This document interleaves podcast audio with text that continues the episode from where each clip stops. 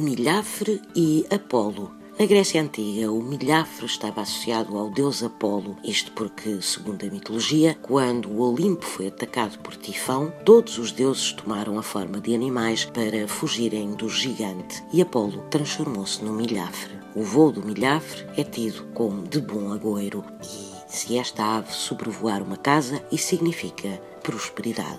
Um milhafre que pousa no mastro de um navio também dá sorte para a viagem e afasta o mau tempo. Também se acredita que, devido à sua grande acuidade de visão, avistar um milhafre traz a quem o vê clarividência para o futuro. E não há duas, sem três.